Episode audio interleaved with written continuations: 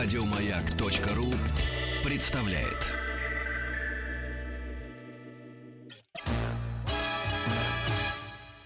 Эврика.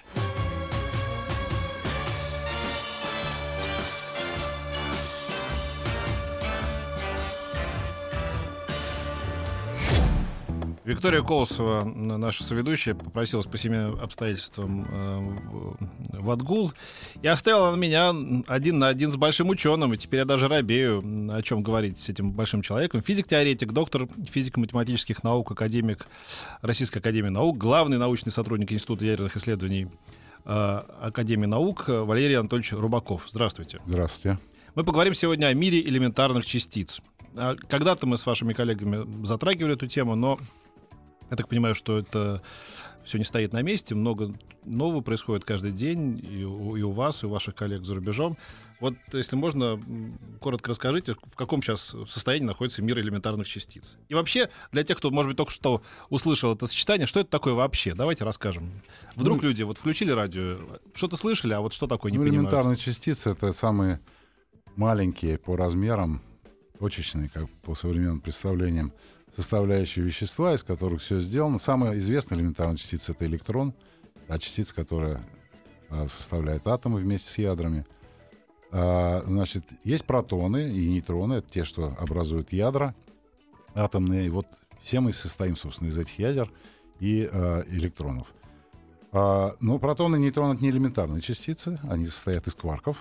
А, сейчас, сегодня считаются элементарными кварки — ну и э, кроме этого есть еще некий набор частиц, которые, ну вот известные тоже частицы. Фотон, это э, квант цвета, вот тот цвет, который мы с вами видим, это, собственно говоря, и есть набор фотонов, или те радиоволны, с помощью которых до вас добегает э, радиомаяк, это тоже набор фотонов. Э, ну и есть еще набор частиц, которые, в общем, в обыденной жизни не э, видны, но тем не менее играют очень интересную роль и в природе, и в, э, вокруг нас. В первую очередь это нейтрино. Это такие частицы неуловимые, трудноуловимые частицы. Э, их бывает три типа. Они э, различаются по своим свойствам, эти три типа частиц. Они очень легкие, но имеют все-таки массу. В отличие от фотона, фотон массы вообще нет. Он летает со скоростью света по определению всегда. А нейтрино имеет а как, как маленькие то, то, чего нет массы, вы можете зафиксировать. То есть это... Ну как, э, это же не, не важно, он несет энергию, фотон, ну, поэтому да. эту энергию можно зафиксировать. Как мы с вами глазом видим ну, эти да. фотоны, отлично. Также и фотоны высоких энергий регистрируют приборы. А нейтрино массивные, но очень легкие частицы, чрезвычайно легкие, в там, миллионы раз легче, чем электрон. Можете себе представить. А, но Сложно, тем, но я попробую. Тем не, менее, тем не менее, они имеют массу, это вот выяснилось сравнительно недавно. Ну, и вообще они имеют очень удивительнейшие свойства. Вот, может быть, одно из продвижений физики элементарных частиц — это выяснение свойств этих нейтрино. Значит, это, надо сказать, эпопея, которая длилась и до сих пор длится, а, начиная с середины 60-х годов. Они настолько трудноуловимые, что их детектирование, их обнаружение, их, а, а, значит, их поймать очень mm-hmm. трудно. Mm-hmm. Настолько трудно, что вот прошло уже больше 50 лет, а, и все еще не все свойства этих частиц известны до сих пор. А вот насколько э, один из моих любимых фильмов «Девять дней одного года», ну, я думаю, что вам тоже он нравится. Нравится. А насколько он э, с точки зрения науки достоверен? Потому что там, я, я слышал некоторые такой скепсис, ну, понятно, с, с эмпатией ваших коллег, что вот... Ну, это, фраза, конечно, художественное произведение. Нейтроны пошли. Это э, понятно, что есть там, конечно, и некие там неувязочки, но в целом атмосфера, главное, передается более-менее правильно. И, и сегодня, надо сказать, что в э, научных коллективах атмосфера, она по-прежнему вот такая вот творческая и э, ну, такая очень живая эта атмосфера. Это Поэтому 9 дней одного года он как раз такую атмосферу хорошо передает. Вообще вот ваша часть науки, она же, так понимаю, появилась в 20 веке, да, фактически, да? То ну, есть, ну, в общем, да, конечно. То есть мы, мы имеем дело с очень молодой наукой. Это не биология, это не математика, это не химия, не физика. Ну, не, ну, не, не, ну, физика такая не, физика была, традиционная, была, она, да. конечно, была давно, и в 19 да. веке тоже. Да. А вот такая вот новая физика, физика элементарных частиц, квантовая физика, это все изобретение, э, в общем, 20 века, ну и нынешнего 21-го. Что, что подтолкнуло, э, что послужило таким отправным каким-то отправной точкой? Это необходимость э, военных каких-то усовершенствований? Что, что было вот таким катализатором? Нет, вы знаете, конечно, э, в первую очередь катализатор — это любопытство. Это человеческое стремление узнать, как же мир устроен. И до сих пор этот катализатор работает, до сих пор, ну, а всякие применения, они появляются позже, а э, начинается все с того, что человек, люди э, интерес, заинтересовываются вопросом, им интересно. Есть такая небольшая прослойка людей, которым да, да. очень интересно, как же устроен мир. И Пытливые умы такие. Ну да, кто-то, кого-то интересует звезды или галактики, астрофизика, а кого-то интересует э, мир элементарных частиц, из чего мы все устроены, как устроены эти элементарные частицы, как они между собой взаимодействуют, как они превращаются друг в друга. Замечательное свойство, надо сказать, этих элементарных частиц, что они вроде как точечные, элементарные, не со, друг из дружки не состоят. И в то же время умеют превращаться одни в другие. Вот нейтрино, в частности, у него вообще удивительное свойство. Оно превращается прямо, не взаимодействуя ни с чем, пролетая через пустоту, один тип нейтрино превращается в другой тип нейтрино.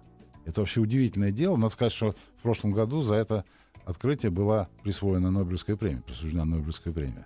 Mm. А вся эта эпопея, еще раз, это с середины 60-х годов идет. Ну, то есть э, не правы те люди, которые говорят, что ну вот уже физики все уже придумано, как бы все открыто. Нет, нет. нет. Ну, вы знаете, да, такие вот есть. Ну, да, мнения, да, есть такие мнения. Вот нам не повезло. Вот, вот повезло людям в 60-х, 50-х, 70-х. Вот они там действительно что-то... Ну, вы знаете, я бы сказал, что мне не повезло персонально, потому что к тому моменту, когда я начал заниматься физикой элементарных частиц, это, значит, самые первые годы 80-х, начало 80-х годов, к этому времени то, что э, Сейчас мы понимаем, что это современная теория а, взаимодействия элементарных, самих элементарных частиц и взаимодействий, так называемая стандартная модель, она уже была сформулирована.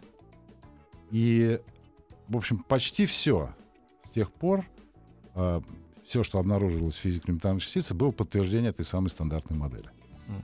А, открывались новые частицы, открывались новые взаимодействия. Ну вот все, кроме вот этих взаимопревращений нейтрино, это все предсказывается стандартной моделью.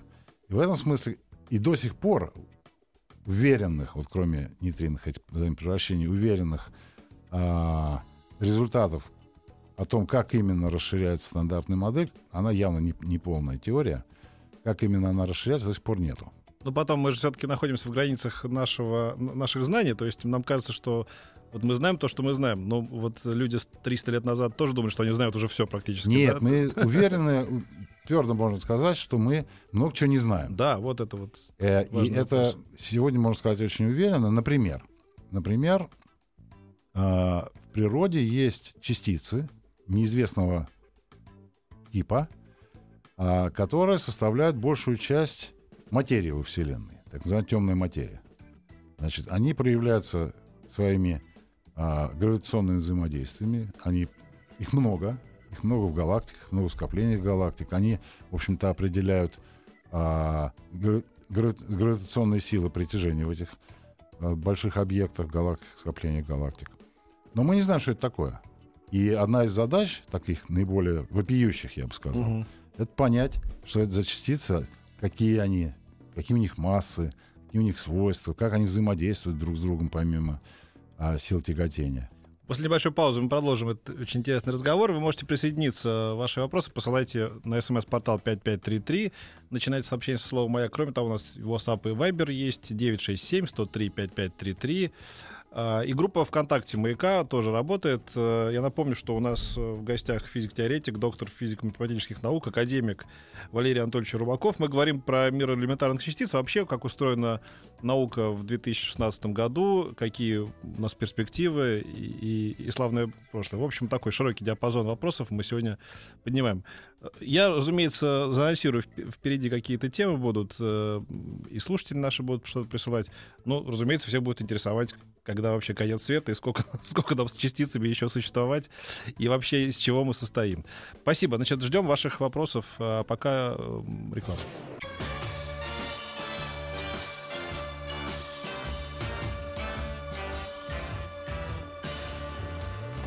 Ну, разумеется, уже пошли вопросы. Я ждал этого вопроса. Э, вопрос гостю. Действительно ли есть реальная польза от огромных ускорителей частиц? Это, знаете, все обыватели думают, что ученые заговорились между собой, мировые, э, и шантажируют теперь правительство. Значит, дайте нам столько-то денег на исследование, иначе все вообще рухнет. Не, ну, э, значит, шантажировать никто никого не, не шантажирует. Да, да, да. да. А, и должен так, я бы ответил на этот вопрос так, что немедленной пользы от тех открытий, которые сегодня делаются в физике элементарных частиц, на тех же ускорителях, на Большом адронном коллайдере, например, немедленной пользы как-то не очень видно. Но это, во-первых, не значит, что ее не будет э, со временем. Вот на, такой пример, вообще фантастический пример, я вам скажу. Э, в 15 году Эйнштейн придумал общую теорию относительности. Современная теория гравитации. Была ньютоновская теория гравитации, которую мы все в школе проходим. Прошло чуть больше ста лет. Ну, сто лет, в общем. Э, в 15 году, да, придумал Эйнштейн э, общую теорию относительности. Значит, сложнейшая, сложная теория, ее, так сказать, изучать это целое дело. Значит, и совершенно непонятно было и в то время, и через 50 лет, какое она может найти применение. Сегодня выясняется, что эффекты этой общей теории относительности существенны для, например, GPS, для э, ГЛОНАССа, для тех mm-hmm. э, всех ситуаций, когда вам нужно иметь очень точную привязку по времени, очень точную привязку в пространстве, выясняется, что э, э, эффект, связанный с общей теорией относительности, 100% существенный. Если бы мы ее не знали, то сегодня все эти системы бы не работали просто-напросто. Сто лет с тех да. пор прошло. Разве мог догадаться Эйнштейн там, или люди в то время, э, что вот появится такая удивительная, удивительное применение? Поэтому то, что сейчас открывают, прямо вроде как бы не видно, э, как это все выстрелит для, так сказать, цивилизации в дальнейшем. Но я не исключаю, что через какое-то там время, сотни лет или что-то в таком духе, найдутся применения прямые. Ну, я вот не знал, что приписывают это Эйнштейну. Он догадывался о многом другом. Например, вот ему приписывают фразу, что техника, наука так э, упрощает жизнь с каждым поколением, человека, что очень скоро мы получим первое поколение, ну, скажем так, дураков. Вот. Э, то есть э, имеется я, в виду, что совсем люди Честно говоря, думать. такой Нет, не фразы слышали, я да. не слышал. Ну, да. И, может быть, просто это моя темнота. Но не думаю, это как-то совершенно перпендикулярно тому, что реально происходит. Да? Наоборот, по-моему, люди начинают все больше и больше думать, все больше и больше понимать. А вам не кажется, что когда... Нет, вот я сейчас просто из жизненных наблюдений. Вот э, обратите внимание на таксистов. Они совсем перестали э, вообще... А, вот они включают навигатор, и он их куда-то ведет, как они говорят. Ну, ведет меня туда, ведет. То есть вообще мне кажется, что мозги, они, как и всякий орган, требуют некоторые тренировки, там, да, тонуса. Конечно, требуют. Вот, когда, тебе, когда тебе не нужно идти в библиотеку, чтобы что-то узнать, и тебе просто достаточно кликнуть Google, э, когда тебе не нужно делать то и все, и пятое, десятое, ты абсолютно атрофируешься, вот твое сознание как бы... Мозги не атрофируются, наоборот, я бы сказал. Из- из-за того, что не надо идти в библиотеку, не надо тратить время на ходьбу, там, на, на то же в метро проехаться, а у вас гораздо больше возможностей, вы гораздо больше информации перерабатываете, и это нормально, это, в общем, наоборот, держит в тонусе. Да, мне вам и кажется, что поиск информации это тоже, в общем, тонизирующая для мозга э, такая штука. А когда поиск не нужен, когда тебе все уже принесли вот на Тебе просто сколько там, там, не знаю, километров, э, там, тра -та -та -та, бац, все у тебя появилось, бац, и все появилось. То есть э, в этом... Ну, вы знаете, э, это такая тривиальная информация. Э, конечно, мозги держат в тонусе э, переработка и думание над нетривиальной информацией. И, собственно говоря, когда читаешь научную статью, мозги работают будь здоров. Хотя найти ее нет никаких проблем сегодня, саму да. эту статью. Но для того, чтобы ее прочитать, нужно напрягать свои э, извилины «Будь здоров как». Поэтому я не думаю, что, так сказать, такой... Да, жизнь упрощается, конечно, но это дает больше возможностей, и возможностями надо пользоваться. Ну, будем надеяться на вот ваш оптимистический взгляд на вещи. А вот скажите по поводу публикации. Россия сейчас э, занимает какое-то там, ну, не хожу, не видное, но какое-то заметное место в пропорции этих публикаций научных, мировых? Вы знаете, я вообще не очень люблю разговоры про публикации, потому что публикация публикация рознь. А, их вообще там стало сейчас очень много, да? Количество их очень много, конечно. Mm. Это такое море, что не успеваешь прочитать даже те работы, которые, казалось бы, имеют прямое отношение к твоей собственной деятельности. Но я вам скажу, что есть с течением времени, из-за того, что появилась некоторая, так сказать, мода на количественные подсчеты там, публикаций и так далее, очень много мусора появилось да, это я... среди научных да, журналов, и в очень хороших научных журналах тоже много мусора.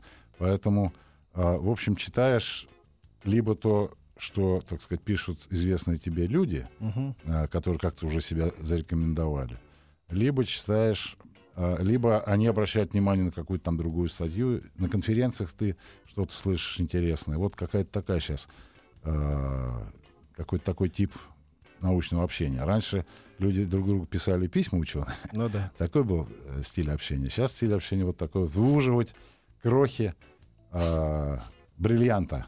Выуживать бриллианты из моря мусора, который э, имеется, в том числе в научной литературе. Вот смотрите, мне кажется, я как человек, работающий да, значительную часть своей жизни в средствах массовой информации, Э, мне кажется, я, мне, я так допускаю или предвижу, что даже тогда, когда я начинал эту работу, в мире еще ощущался такой голод по информации, да, то есть нужна была информация, информация, информация при мне уже появились, и при вас уже появились. Собственно, в тот год, когда вы начали работать в своей специальности, появилась круглосуточная первая компания CNN, которая стала круглосуточно. Mm-hmm. Это была революция, как бы, да, в своего рода, когда информация идет круглосуточно вообще, не переставая. И мне кажется, что теперь э, народонаселение вообще, не только нашей страны, а вообще мира, переело информацию. Вот то, о чем вы говорите, столько вот этого белого шума как бы стало, да, какой-то какой чуши, которая, значит, теперь висит таким облаком, что, мне кажется, люди теперь э, захотят ограничивать фильтруют себя от информации. Ну, уже сейчас фильтруют, конечно, да. э, так сказать. А ученые особенно, ну, все-таки наша основная эта деятельность, она, в общем, более-менее те самые 24 часа происходит. Да. А, все, так сказать, понедельник начинается с субботы, как да, известно. Да, да, да. И он до сих пор начинается с субботы. Это не выдумки Стругацких.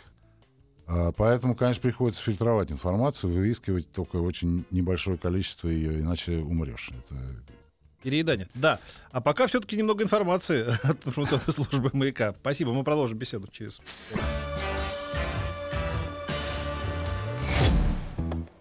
Академик Валерий Анатольевич Рубаков у нас в студии. Мы говорим про физику и все с этим связано. Наша жизнь, в общем, с этим связана. А, вопрос такой возникает и у меня, и у многих радиослушателей. Что вы скажете про исследование Хогинга, вот этого знаменитого такого человека на коляске? Ну, вы знаете, э, у нее, за ним, конечно, есть замечательные научные результаты, полученные в 70-х, 80-х годах э, 20 века, конечно. Э, потрясающие есть вещи, которые он э, как теоретик э, изобрел, придумал. Как, как, вот давайте закрепим, что это такое, что вы считаете ну, таким а, наиболее, на мой полезным? взгляд, ну, там разные люди по-разному вам ответят, наверное, но, на мой взгляд, это излучение черных дыр. Вот оказывается, что есть такие объекты черные дыры в общей теории относительности, они предсказываются, и похоже, что они в природе существуют. А, в частности, пара черных дыр при своем вращении и друг вокруг друга и слиянии а, излучают гравитационные волны. И вот эти гравитационные волны не так давно были обнаружены экспериментально. Так что нет сомнений, что черные дыры существуют в природе. А, так вот, Хокинг, а, изучая квантовую теорию а, черных дыр, если можно так сказать, ну или, так сказать, в некотором приближении, а, значит, а, получил, что э, черные дыры должны излучать, что они должны характеризоваться некоторой температурой, как чер- горячие черные тела должны излучать. А, предсказал как они это делают, какая температура этих черных дыр и все такое прочее. В общем, это замечательная вещь, потому что, ну, так сказать, никто не, не думал, что есть такая потрясающая, а, потрясающее свойство у черных дыр. И там вокруг после этого, конечно, много всего. Термодинамика, что такое температура у черной дыры, как, как это себе, в общем, мыслит. А, это, пожалуй, самый замечательный результат его. Но я бы сказал, что последнее время он как-то немножечко съехал на... Ну, во-первых, он занимается популя... популяризаторством. Да, Это хорошее дело. У него вполне добротные книжки. А, но кроме этого он, так сказать, а, занимается, я бы сказал так, пиаром, самопиаром. Mm. И, к сожалению, многое из того, что он в последнее время говорит, оно как-то плохо подкреплено с вычислениями, формулами. Все-таки теоретическая физика это, это наука с формулами а у него больше, так сказать, разговоров или почти исключительно разговоры на эту тему. Ну и это как-то немножко даже жалко, потому что М. он бы мог, конечно, более содержательные вещи делать. А вообще в представление обывателей, эти черная дыра, это что-то такое, что иска- ис- и- мы там появились в результате, согласно вот этим вот э, теоретическим исследованиям, э, значит, в те- теория большого взрыва, да, вообще все Вселенная по- появилась из-за взрыва, а вообще она куда-то потом в дыру куда-нибудь у- устремится Не, никуда нашей- она в дыру не устремится, это, это, так сказать, Нет. э, такого не произойдет никогда. А, скорее всего, Вселенная как расширялась, она расш- расширяется сейчас. Она как расширялась, так и будет расширяться еще, по крайней мере, 20 миллиардов лет точно. А, у нас есть У какой-то нас запас, есть да? запас времени. Э, Она уже расширяется 14 миллиардов лет Да-да. приблизительно. И еще 20 миллиардов лет точно будет расширяться. Что дальше будет, это еще тут, говорится, не очень понятно, но в ближайшие 20 миллиардов лет можно жить спокойно в этом. Мне понравилось, что 14 миллиардов лет э, в, одном документальном фильме, э, который показывали на канале Культура, э, раз- разнесли на, на как бы год. То есть, если представить себе жизнь планеты, вообще нашу жизнь, вообще всю, всего сущего, значит, и звезды, и все остальное, значит, за 12 месяцев, то получается, что вот там 400 лет — это одна секунда, последняя Нового года, да? Вот, Ну, так вот разделить, если 14 Ну, миллиардов на наверное, 12 да. месяцев, да. Значит, а, а 40 лет, я понял, что это вот это доля секунды. То есть это последняя доля секунды, десятая доля секунды перед э, Новым годом. Ну, 31, конечно, да. Что же, Вселенная долго живет. Да. да, то есть мы живем с вами вот кто две доли секунды, кто одну долю секунды, кто полдоли секунды. Да, Вселенная это такая достаточно старенькая уже, так сказать, наша. Ну, но тем не менее она вполне себе динамична, она вполне себе развивается. Протянем, думаете, да, еще как-то все? А, ну да, нет, но ближайшая, конечно, неприятность это то, что у нас Солнце прогорит. В Солнце же идут термоядерные реакции. Откуда со- солнечный свет, откуда жара вот сейчас в Москве стоит. Это все результат термоядерных реакций в центре Солнца. Там Так. происходит а, слияние, ну, сначала протон с протоном, образуется ядро дейтерия, и дальше понеслась всевозможные термоядерные реакции. Кстати сказать, мы хорошо знаем про то, что там происходит, опять-таки с помощью нейтрино. Ага. Нейтрино излучается в этих термоядерных реакциях, пролетает сквозь все Солнце, практически не взаимодействуя с Мгм. веществом этого Солнца, долетает до Земли, и изредка ее, его уда- удается поймать, зарегистрировать. И а, мы сегодня хорошо знаем, не только теоретически, но и экспериментально с помощью нейтрино, что именно происходит в центре Так вот Солнца. подробнее, потому что как-то от Солнца мы не ждали э, такого подвоха. Мы все там метеоритов боимся каких-то, которые Нет, влетят. ну, а, а, конечно, речь идет о миллиардах лет впереди. То есть а, это- ну это не тогда то, это, что там после нас хоть потом. сегодня-завтра. Но, в но это, пожалуй, ближайшая такая, так сказать... а, Для вас, молодые люди, ближайшая кто не- доживет до Ближайшая неприятность, которая ожидает наших далеких, далеких, предалеких потомков, А, это значит, солнце перестанет гореть.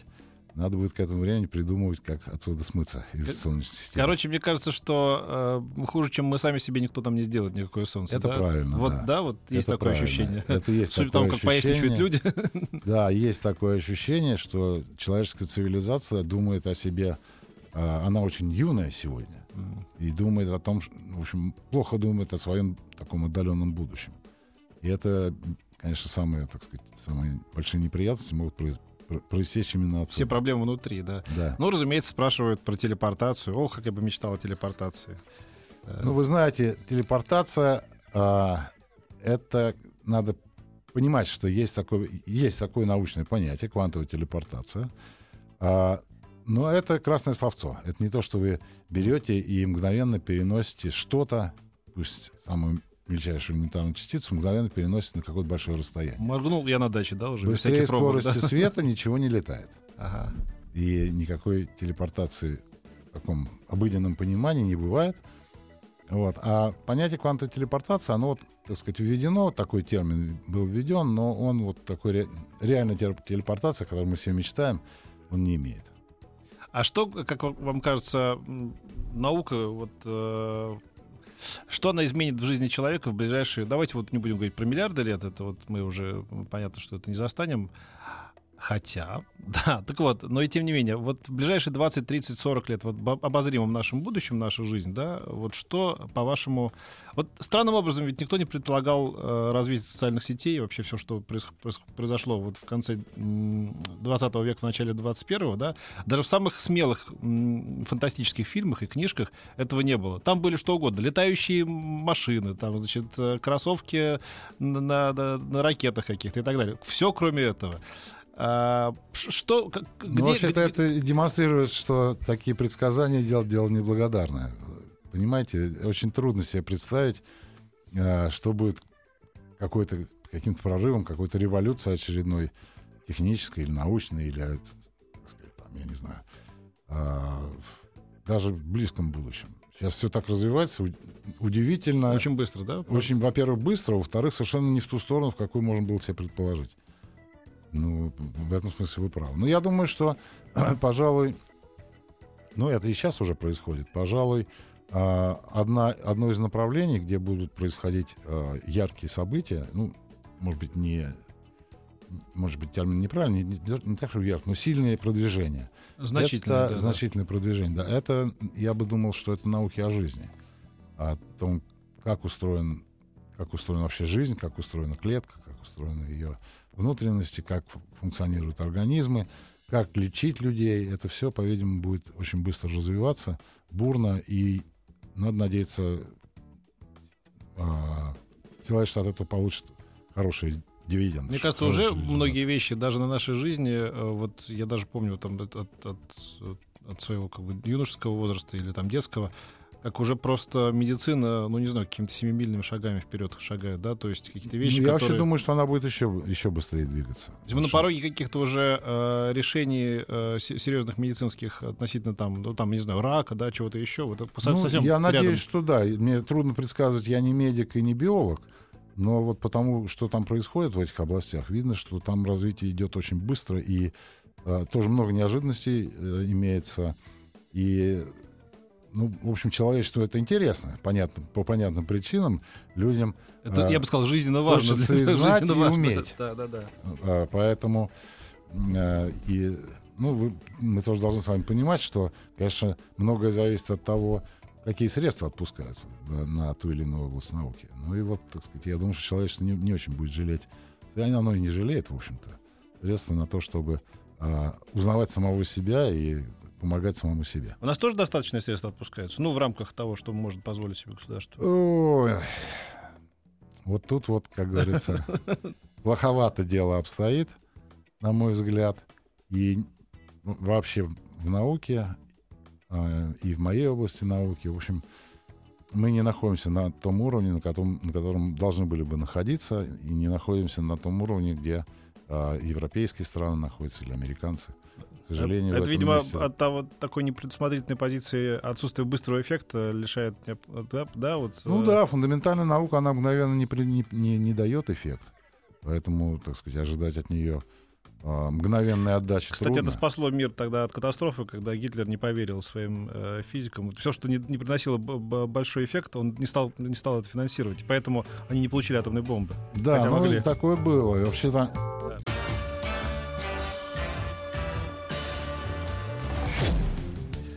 Академик Рубаков, у нас осталось э, не так много времени. Я хотел спросить, вот эм, э, космические исследования, мы все вот недавно отмечали э, юбилей полета Гагарина в космос, и вообще вот планета этим жила все 60-е годы, 50-е, спутники, и 70-е. Все знали космонавтов.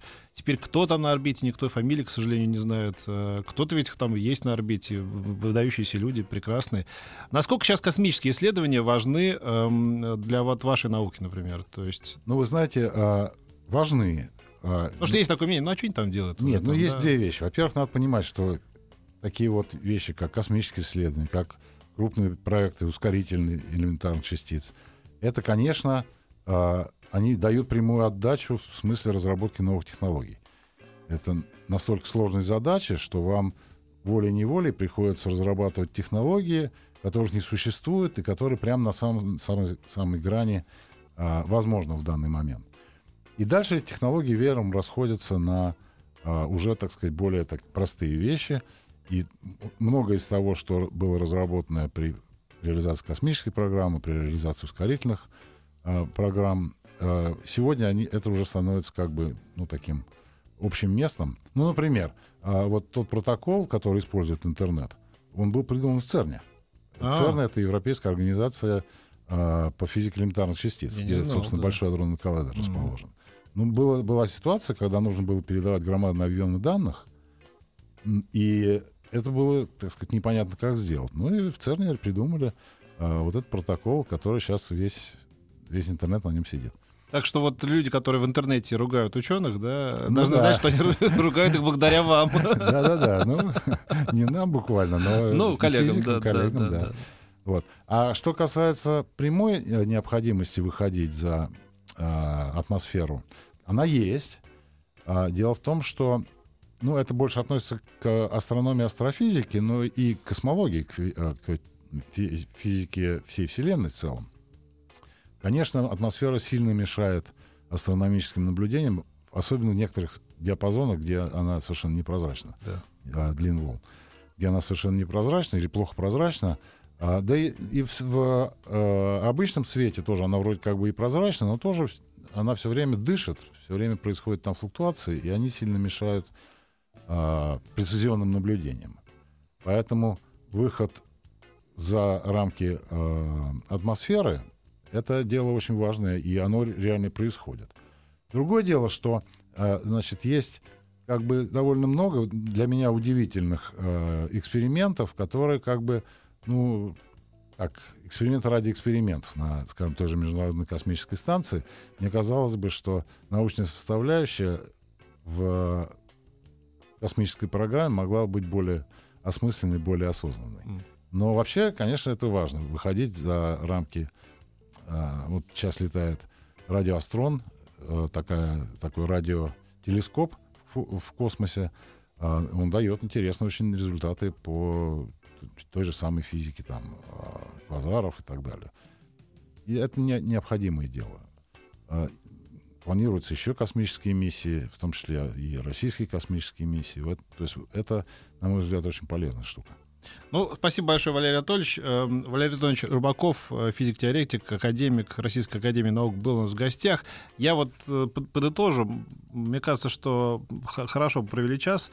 Главные выводы, которые я для себя сделал лично, заключаются в том, что э, потенциальные проблемы извне, они будут через миллиарды лет, а потенциальные проблемы внутри, вот э, они, они у нас есть. Поэтому если мы будем вести себя по-людски, как люди, и думать головой, то ничего с нами плохого в ближайшее время не случится. Так я понял? Так, ну, спасибо большое. Удачи вам. Спасибо вам.